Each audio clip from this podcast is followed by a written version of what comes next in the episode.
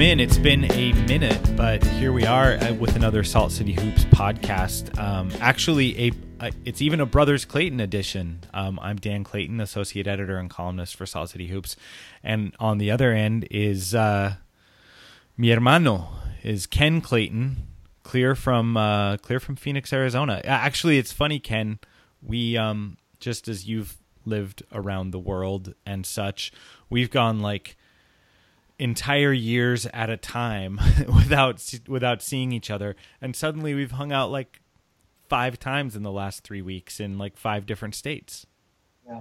Yeah, oh that's true, five different states. I hadn't thought of it that way. Utah, you were here in Arizona, and then we had the three straight three state jazz spree uh, a week ago.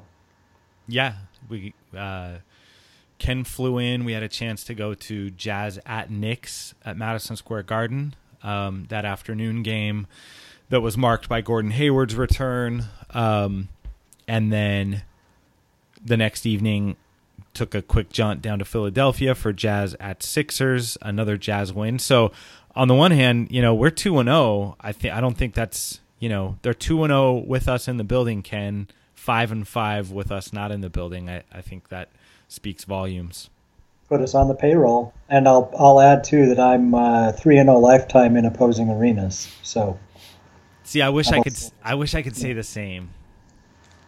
Yeah, I've caught a win in Phoenix many years ago when we first moved here, probably 06 or 07. Yeah. Um, I was at a I was at a jazz loss at the Garden, actually working for Salt City Hoops that night. I was at a jazz loss at Staples Center. Um, to the Lakers. Although what was fun about that game is the Jazz were, you know, very clearly going to lose by the end of that game, um, which you know, too bad for them. But towards the end of the game, we could tell that Laker fans were cheering for the Jazz to be stopped short of the 100 point mark because then they got free tacos. So it became our goal in life to stop the Angelenos from getting free tacos. And so when Memo, I believe it was Memo hit a three to put them into triple digits. And uh, we stood up. We, um, Ken's and my nephew and I, stood up and started pointing around the arena, going, "No tacos for you! No tacos for you! No tacos for you!" And then we got in the car and went and got tacos. So not free tacos, but cathartic tacos nonetheless. Wow, very good. I went. I was there with my son, your other nephew, at the Phoenix game, and it was much less eventful but it did end in a Jazz win many years ago. All right. Well, you're three and zero. Oh. I'm two and zero oh this year. The Jazz, though, are seven and five overall. They finished that trip four and one, and then came home and uh, lost one to Memphis in the closing minutes, tied 88 all, and then um, you know some things defensively and rebounding wise kind of fell apart late. But macro level, Ken, let's talk about kind of um, is this what like should the Jazz be first of all, a four and one trip east is not something that uh, Jazz fans or the Jazz have experienced in a lot of years. Um, but at seven and five, is, is that where does it feel like that's where the Jazz should be given um, the road heavy schedule, the injuries, etc.? No, it's probably a little high. Although after last night's game, it feels a little low because I was sure hoping for eight and four. But if you look at the 12 games and you think where they should have probably been when you looked at that schedule back in October. Seven to five is probably a little higher than you might have expected at that moment. Right. So so the losses are at Portland. Um, again, there were some injuries in that game, most notably Gordon Hayward, and and you're also on the road at a playoff team. It's their home opener. The next loss was at Clippers, who they've just been tremendous. I think they're ten and one after last night's blowout win over the Nets. Um, then they snuck one away. They stole one from San Antonio's home court and then gave one back to San Antonio in Salt Lake City. So that was the third loss. And then at Charlotte, again, you're in the gym of a likely playoff team. And then uh, and then last night to Memphis. And so um, I guess the flip side of that argument is um, you know, the games that they've won that you that you wouldn't necessarily say, oh, they should have lost those, but you know, in the past, if the Jazz go on a trip in the past few years anyway, if the Jazz go on a trip to New York, Philly, Charlotte, Orlando, and Miami, you kind of just budget that they're going to find a way to give away two or three of those, right? Yeah, yeah, absolutely. I mean, on paper, you probably start at two and hope it doesn't go higher than that, that they're going to lose three. But, you know, winning on the road in the NBA is tough.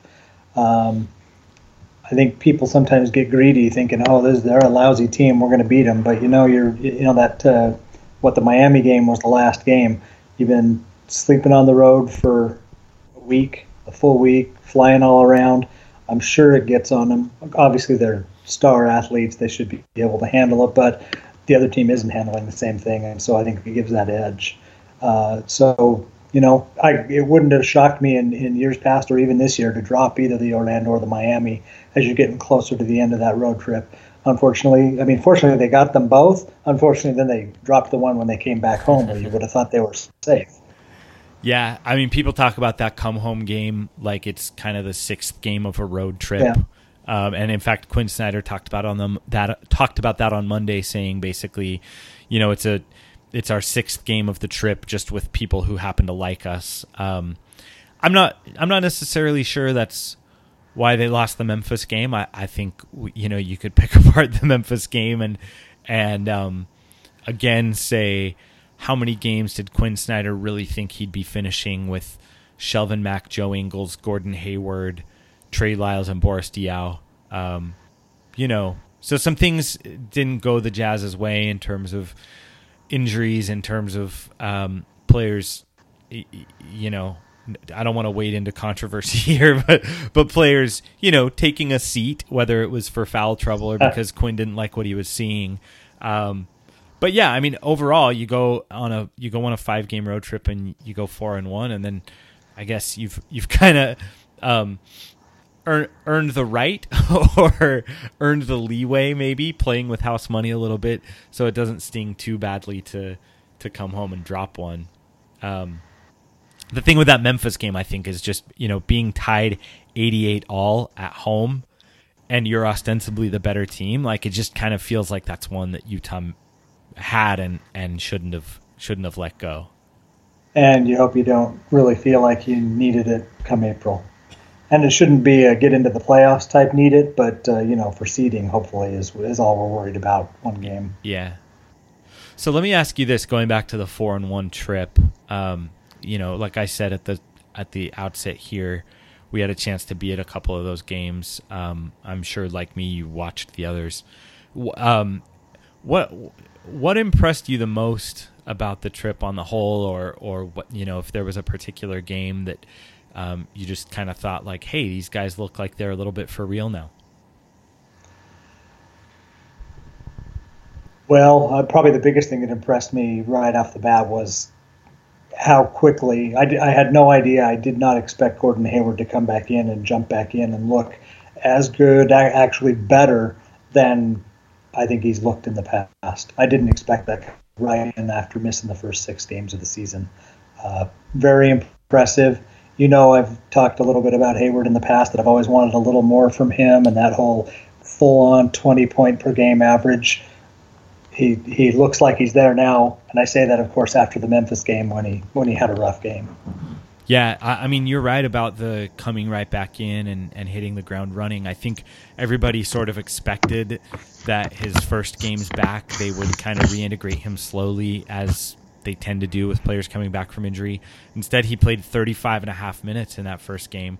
And, you know, he was rusty for sure. He he shot 6 for 17 from the field, 2 of 8 from 3 but you know, right off the bat, the Jazz just looked like they had a a different identity with you know a star at the helm. And granted, that was the one game that he and George Hill overlapped.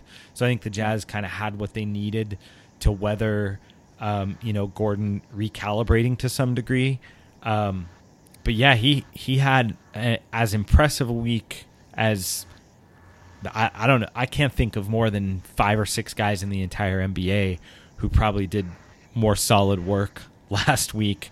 You know, put four wins and you know averaging something like 24 points. Um, he had a he had a pretty amazing return to action. Yeah, absolutely. And uh, I know you and I have talked about this before. The the fact that a couple years ago he was a legit 20 point per game scorer one one game, and then he dropped back below and finished at 19.3. Last year, he was a legit 20 point per game scorer two games in a row, and then dropped back down and finished at 19.7. And uh, and the reason I I always pay attention to that was years ago when uh, Richard Jefferson came to play for the Jazz. He said when you're when you when as soon as you get the 20 points after your name, people start going after you, and it's harder it's hard to keep it. And so now, this year, it's early, but now for six games in a row, he's been a 20 point per game scorer. And even after the rough night last night, he's, the average still sits at 22.5. So, great way to start the season. Now, now keep it up. You know, I talked about that point in a column I did recently. Um, so, in his third season, which was really his his first, as I guess, kind of a focal point for the team, um, the game the game after a 20 point performance, he averaged, or excuse me, the game after an 18 point performance, he averaged 11.7. So if he had yeah. 18, the next night he he had seven, he had 12, he had eight, um, 17, three. He had a 26 and a 23 in there, but a couple of fives, a three, a seven. Um, you know, um, his fourth season, so kind of the the first year that it went from being a, a vet oriented squad to really being Hayward's team. Um, that year, he he averaged in the game following an 18 point performance. He averaged 18 points.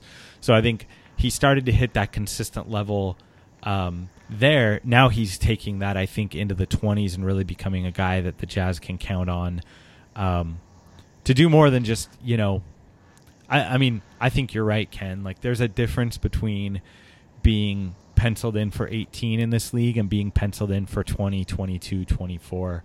Um, and and hopefully that's something that Gordon recovers from Monday night and, and keeps that average high. Yeah.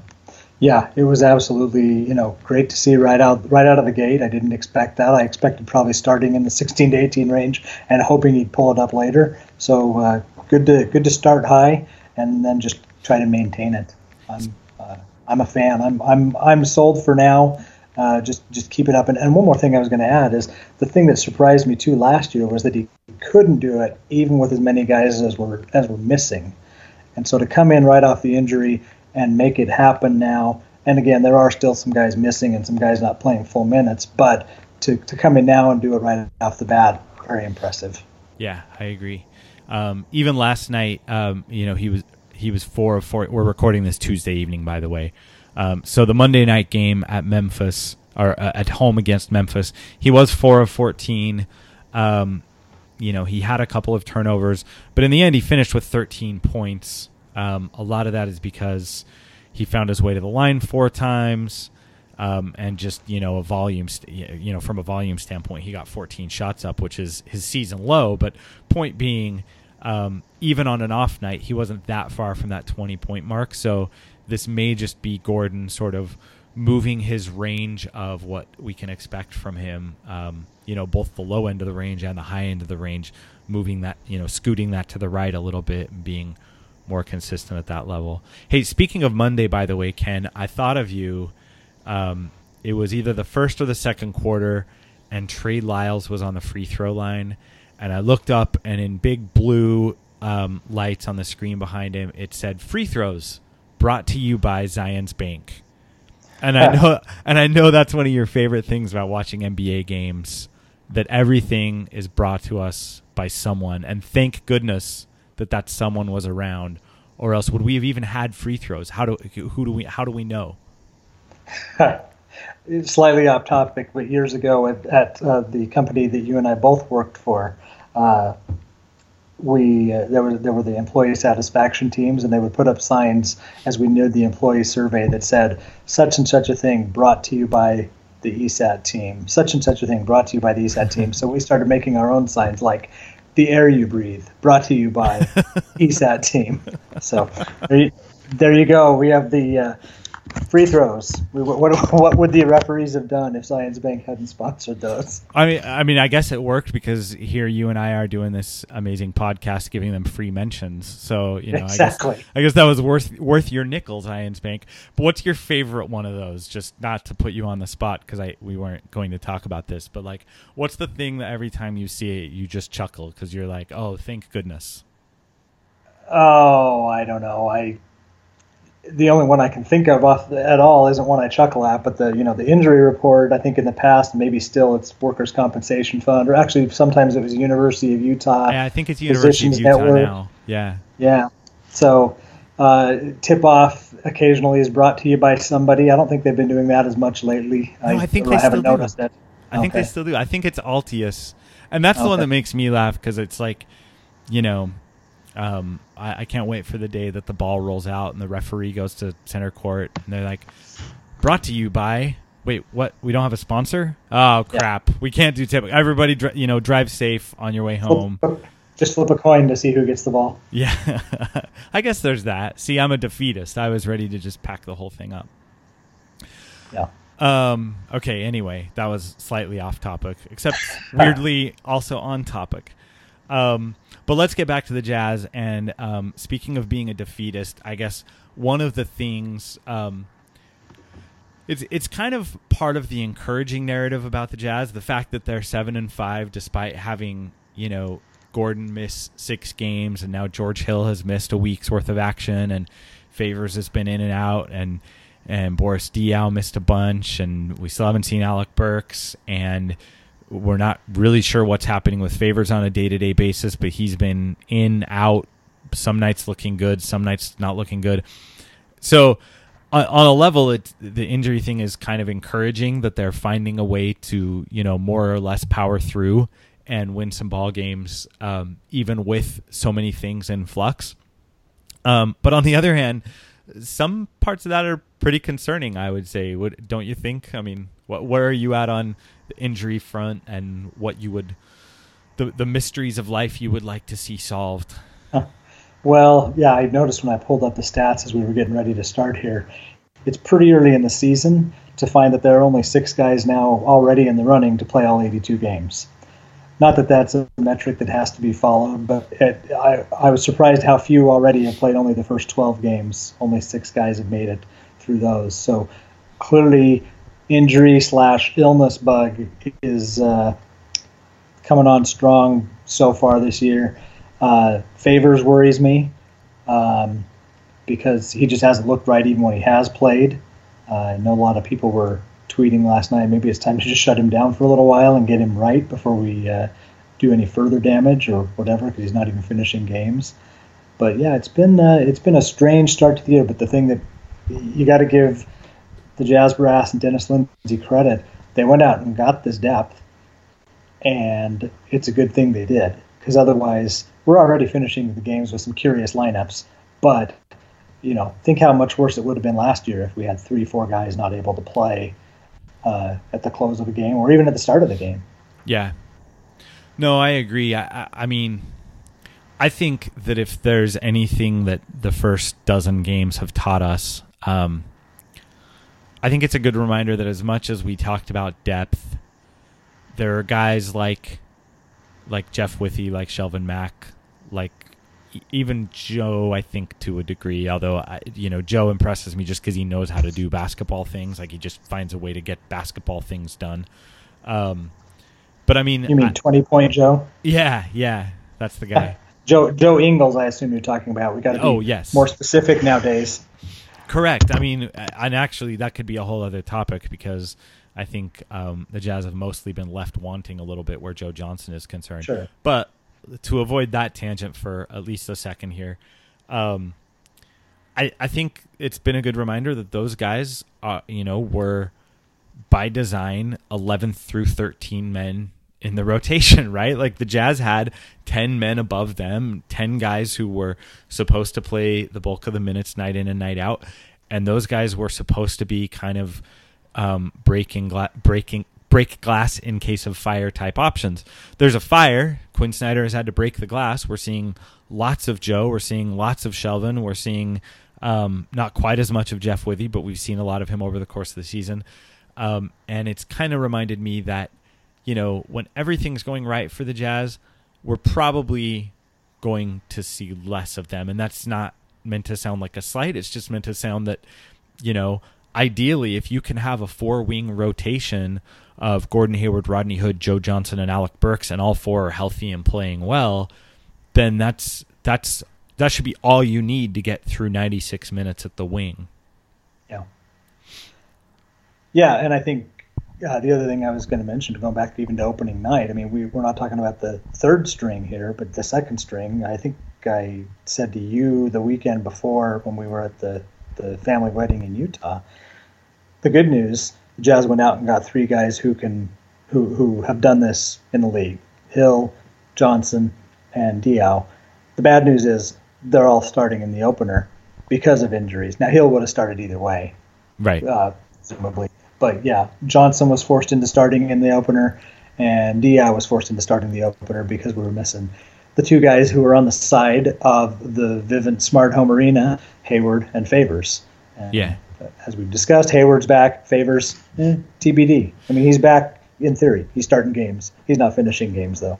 Yeah, let's talk Favors for a minute because you mentioned that that's the one that worries you, and and it's the one that's worrying me right now too. Because even, um, you know, even if you take George Hill, like you know, that's a sprained thumb, and a sprained thumb is gonna suck, and it's gonna hurt for a minute, and then it's gonna get better, and then he's gonna be George Hill again. And I think the the tr- the tough thing with Favors right now is nobody really knows um, I mean, we know that he had the IT band thing. Now we're hearing about knee soreness. Last season it was back soreness. They're just it. It sort of seems a little bit more amoebic in terms of what's limiting him. And then you know, occasionally he has nights like he. Ha- I think it was the Philly game that we were at where, yeah. um, he kind of looked like his old self. He looked um, he looked spry. He looked mobile. He was, you know, challenging. He was hedging out on pick and rolls. He was getting back to his man. Um, he was running the floor to some degree. Favors has never been like a Karl Malone or a Blake Griffin in terms of, you know, I'm the first guy back to finish the fast break. But he was doing some of those things that we've seen Favors do. And that, but I think that's the only night this season that I remember looking at Favors and thinking, "Wow, Favors looks like Favors." Yeah, that night I was I just double checked. He was 16 and 14, and he looked good on the court. He had a couple games after that where he also was, you know, 16 points, 18 points, 10 rebounds, one of those two nights. So those just the two double doubles though. Uh, but yeah, it's more than more than the stats. It's just he's out there and he doesn't look like he necessarily ought to be out there. He just looks like he's he's uh, laboring. Uh, you can see it in how he holds himself and then you know you get word in whenever the third four, third quarter or fourth quarter that uh, Derrick Favors won't return to the game because of I think last night it was left knee soreness or maybe it was right knee soreness, but I think that the knee soreness was the was the diagnosis. And you know we got 70 games to go. That's not exactly what we want to hear uh, with with that kind of road in front of us. So would you shelf him? Dr. Clayton. I, well, you know, I, I I might. I might look at the schedule for a good opportunity, or maybe you know you don't wait for the opportunity. Maybe you just get the guy right. I mean, it'd be easier to do now that Diaw is back. Um, in fact, I wondered if that was one reason why why Favors was pushing through is because Diaw was out, and now Diaw's back. That's only been one game, so uh, you know maybe now is an opportunity if Diaw is going to be sticking around. He's only played four games out of twelve, so it's not like he's been an Iron Man. So. Uh, got to get got to get some. The bigs get thin, even, even though they added the depth, which is which is great. The bigs get real bigs get awfully thin uh, if if you take Favors and Diaw out of the same game. Then you're left with Gobert, Withey, and I guess Trey Lyles and Joe Johnson are your fours. Yeah, yeah. Well, not only has Diaw only played four of the twelve games, he has so far looked um, less than I don't know. Help me with my adjective. He, I mean, he's he's scored eight total points in those four games, right? Um, he's shooting twenty seven below twenty seven percent from the field. He still hasn't made a three in four attempts. Um, you know, I, I think he's another guy that the Jazz just need to get right, largely because Um, I'm one of those people who thinks that Trey Lyles isn't um, isn't necessarily fully ready. He he had a pretty nice game last night in terms of. Um, I think it was the first time I, I've seen him look really decisive and confident for most of the game. Um, he still made a ton of defensive mistakes. He still gave up rebounds that probably cost Utah the game. At you know, in the end, I mean, not like those rebounds cost them the game. Just those were opportunities that the Jazz had to finish a defensive possession and go get in the lead, and they missed out on them. Um, but I, but yeah, I, I guess, you know, not knowing what the Jazz are ever going to get from Boris Diaw, and knowing that Trey Lyles is just going to be a roller coaster ride by nature of where he is at in his career, I, it felt to me going into the season like like the Derrick Favors injury was the one injury that w- that they w- still weren't really really equipped to just shift around minutes and kind of make it go away smoke and mirrors wise. Yeah, no, it's true because they were missing both Hayward and Burks, and I think they weathered that fairly fine. Uh, Johnson came in and had the one big game he has had. Yeah. Um, you know, some other guys picked up. Joe Ingles last night comes in, has the 20 points. Obviously, Hayward was playing that time, but just having a rough night. Um, so yeah, the, with at the wings and at the point, they've got so many options. Uh, obviously, that includes Shelvin Mack, and some nights I'd like to see a little more of Neto, uh, but you know, I don't always get what I want. yeah, I, I think um, I think that's a common sentiment, just because there have been games where Mack um, I mean, here's how I'd put it. Like, so, like I was just talking about Lyles. There's kind of that one adjective that if you put in front of a guy's name, it, it makes you feel a lot better about what you're going to get out of that player. So for Lyles, it's decisive, right? Like I hate it. I hate watching Lyles catch the ball and do the record scratch pump fakes and then dribble into the lane, two dribbles, and then not be sure where he's passing it. Like I'm I'm fine. I can live with Lyles' mistakes as long as he's being decisive and confident. So for me, the best Lyles is a decisive Lyles. The for Mack, um, the best Mack is an under control Mack, and it's not the Mack we've seen in most of the 12 games he's played in this year. Um, but to me, that's kind of the adjective that that tells me we're getting the best that you're going to get from a from a player. Um, for me, that's that. And um, he had, by the way, a fine game last night. He had seven, uh, on Monday night. He had 17, um, and did did okay. I thought on defense. My biggest pet peeve for Shelvin on defense is when he goes out and crowds a guy at 30 feet.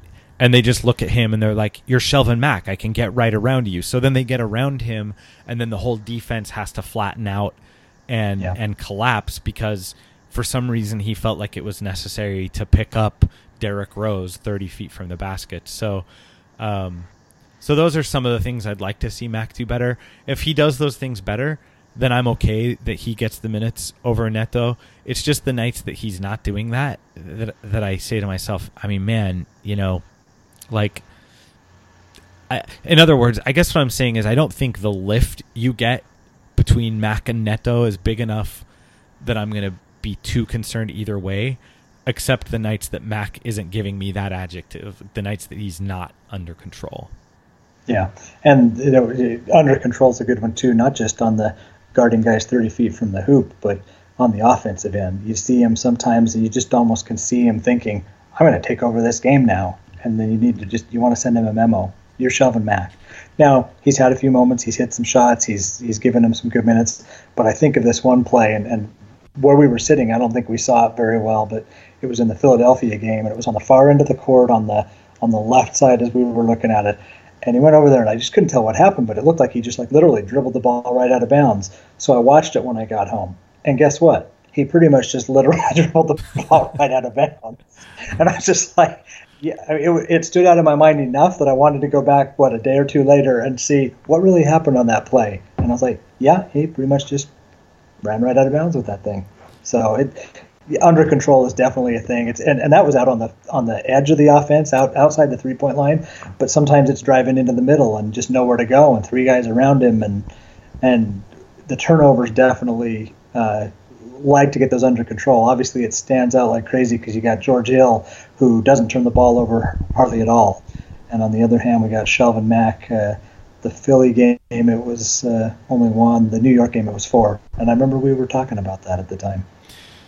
Yeah, probably. That's a thing that we. that's a thing that we do sometimes when we watch basketball. I mean, Shelvin. Um, you know, surprisingly, his true shooting is 525, which is not that far off of league average.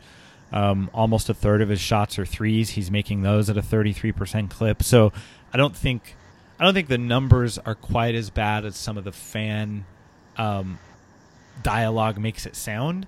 But but yeah, I mean that that's because a good Shelvin Mack is an under control Shelvin Mack, and we've seen that some nights, and we've seen the other thing some other nights, which actually makes me wonder. And I know we should wrap this up, but let let me just let's do a couple more of these because I actually think this is a fun way of um, processing what we want from people at this stage. So we've decided, or I've decided, that a good Trey Lyles is a decisive Trey Lyles. Seems like we concur that a good Shelvin Mack is a is an under control Shelvin Mack. A good Dante Exum is I think aggressive. Okay. And we're finally seeing it. I you know, it can't be all the time. It can't be overly aggressive on defense. But I think watching him attack the basket the last maybe all 12 games, but I think the last five I've seen it a little more. Uh, the the the dunk he drove in for in the Memphis game Whoa. was pretty impressive. Yeah, he ends up almost horizontal, um, swinging from the rim. Uh, uh, yeah, very impressive. And he's got the the speed to do that. But it's something we didn't see his rookie season. We certainly didn't see it last season because he was sitting in a suit on the bench uh, nice to see him attacking, and as he learns how to use that ability, um, you know, hopefully he takes over that second string point guard eventually, and Mack takes the third string when we get the other wings back. Burks, Yeah. I guess. Yeah, I was gonna say, what are you talking about? We saw him almost horizontal a lot last season, just not hanging off the rim. It was like Yeah. reclined in his. Uh, a good Rudy Gobert is a.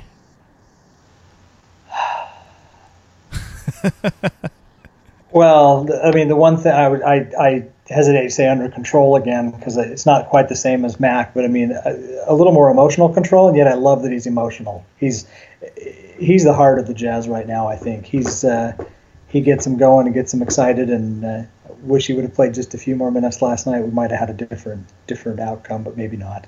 Um, I don't know. What's your thought on him? Uh, yeah. Um, well, first of all, I'm pretty much on record um, out on the Twitters about how, how I felt about him um, watching the last 10 and a half minutes of last night's game. Um, I feel like that was, at least as it relates to a single game, I feel like that was a mistake by Quin Snyder. Now, Quin Snyder has a broader view in mind and he's trying to accomplish some things over the longer term. So maybe it was a trade off that he made for whatever teaching purposes, et cetera, et cetera. I think there are plenty of ways to teach a guy that don't cost you a winnable basketball game. Um, Yeah. So there's that. My I don't I don't know what my what my single adjective would be for Gobert because I think most nights, even when he has kind of a clunky stat night, I, I still think he's um, I still think he's pretty impactful. I guess the one thing I would say is unafraid. Like there are just nights where it doesn't seem like he wants to touch any other humans. Um, so I think just maybe being a little bit bolder about contact, whether that's um, on his dives to the rim or whether that's um, you know certainly under the glass and that sort of thing. So so let's go with unaf- I'll go with unafraid for Rudy Yeah. Gobert. Well, the one thing he needs to he needs to add a little bit, and I think of this with Lyles too, is because I've, I've seen them get muscled a bit. Um, they're you know that that's going to help him as he gains a little bit. Hopefully, adds a little bit to that frame. Not crazy amounts probably, but over the years, I, I know Embiid was pushing him around just a bit in Philadelphia, and Lyles gets pushed around quite a bit. Mhm. Um, So we should probably leave it there, um, and uh, rather than go through all fifteen guys and their adjectives, but you know maybe someone else can pick up where we left off, or we'll pick up this conversation um, in the future. We'll uh, we're gonna try to make these a more common occurrence, both you know between the brothers Clayton as well as um, just in the broader context of Salt City Hoops podcasts. Um, we know that some people have been missing those, and so we'll try to bring those back now that Jazz basketball is in full swing. So for now, Ken, thanks for joining. Yep. Take care. And this has been the Salt City Hoops podcast.